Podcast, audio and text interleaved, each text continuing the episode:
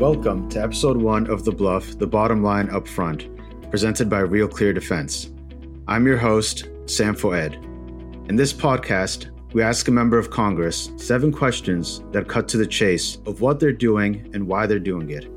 The bottom line up front. In this episode, we speak with Republican Congressman Mark Green of Tennessee. Congressman Green graduated from West Point. He served as an infantry officer in the U.S. Army Later, he became an army physician and served in Afghanistan and Iraq. Today, he chairs the Committee of Homeland Security and is a member of the Committee on Foreign Affairs. Congressman Green, thank you for being here. Yeah, thanks for having me on. Congressman Green, what is your main priority as chair for the House Committee on Homeland Security during this current session? Well, our number one priority is to secure our southern border. I mean, we have lots of um, you know, national security threats that impact uh, our jurisdiction on the Committee of Homeland Security, but none is more urgent, uh, more emergent than our open Southwest uh, border. And so that is, you know, getting a border security bill passed that would uh, compel the administration to do to execute security on that that southern border well uh, was our number one priority. Um, you know, within that, it means taking care of the technology, taking care of the infrastructure, and of course, taking care of the people. Uh, and there were several different initiatives that we moved forward in that in, in each of those three categories. What is the one thing you're working on at the House Committee on Homeland Security that is not receiving enough media exposure, in your opinion? Uh, that's that's a great question. I I think um, you know that we're currently so we passed that border security bill. So we took uh, priority number one. We we built an incredibly uh, successful border security bill.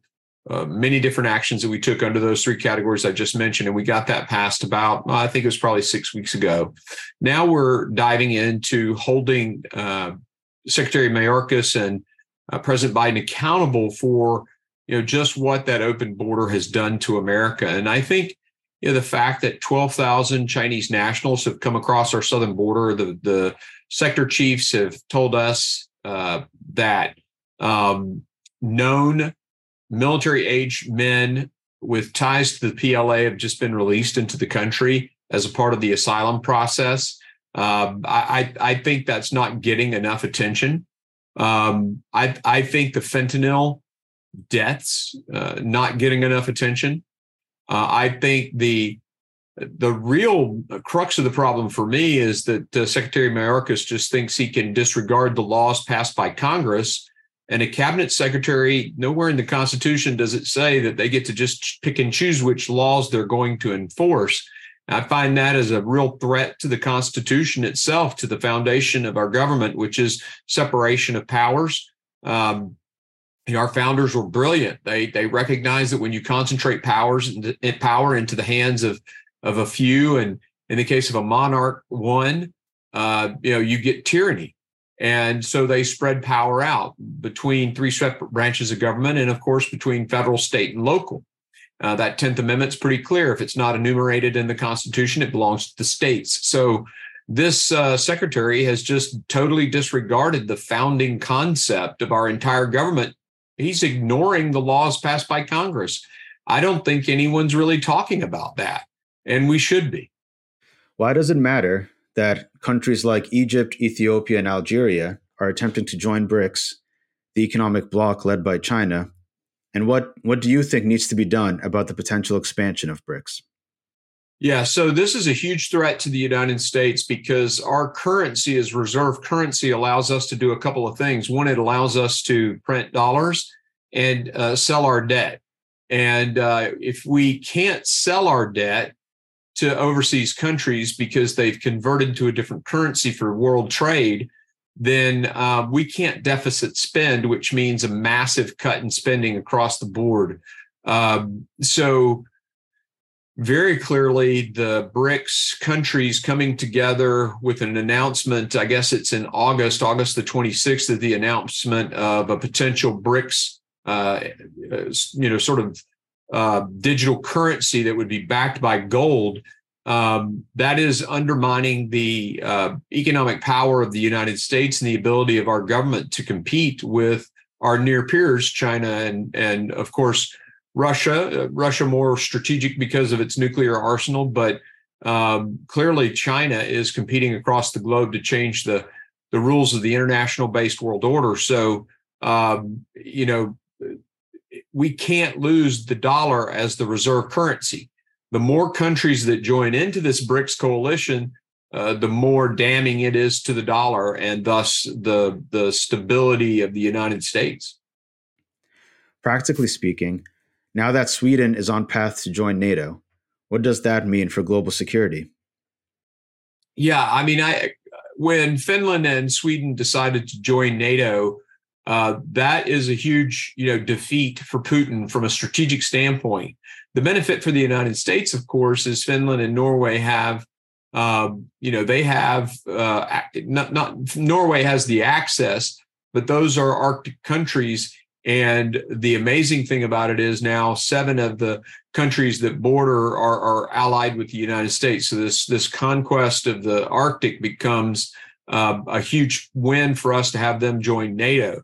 Uh, in terms of what it means for Russia, uh, clearly uh, the Finns have a huge border with uh, with Russia and to have a NATO country there, uh, that's uh, adds to the security of the alliance itself, and I think weakens Putin from a strategic perspective. Um, but uh, he is so far back on his heels from his failure in Ukraine. I'm not sure it's a near-term impact. It's more of a long-term impact. In your opinion, what is the single greatest weakness of the U.S. military? Weakness is clearly recruiting although I think there's been some very small signs of improvement. Um, I would say the recruiting issue is our greatest challenge because our greatest strength has always been, you know, the American people, the sons and daughters who join our military and lead it. Um, so I would I would say recruiting is probably our biggest issue, but a very close second is our inability to uh, for the industrial complex to expand the diameter of the pipeline in a flexible, rapid way.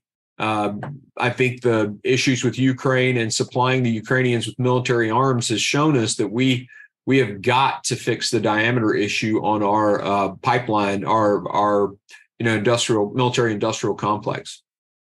Similarly, what is the single greatest strength of the U.S. military?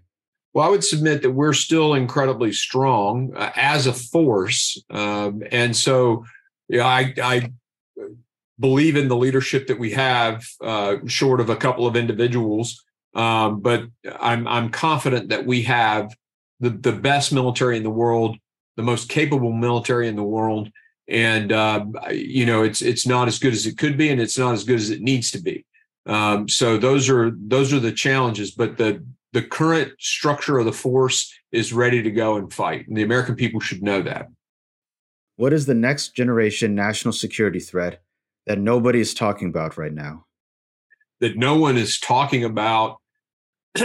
you know, I, I, I think there is AI and quantum that will significantly change those technologies will significantly change warfighting clearly cyber we're all pretty much aware now of um, of the cyber domain but how they'll be enhanced by ai and quantum computing we're still trying to get our heads around that. Um, you know, the, the, the enemies, so to speak, are the the competitors. Uh, China. That issue with China is going to be the preeminent competition for the next 100 years. The the the challenge that we're not talking about though is as much as we should is is how advances in technology like AI and uh, quantum computing are going to impact that interface.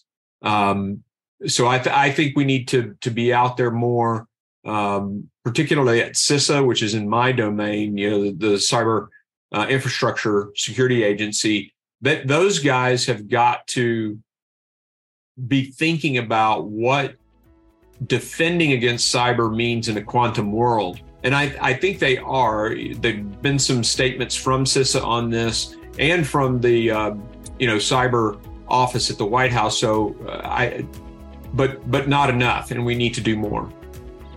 Congressman Green, thank you for being here, and thank you for your BLUF. Yeah, thanks for having me.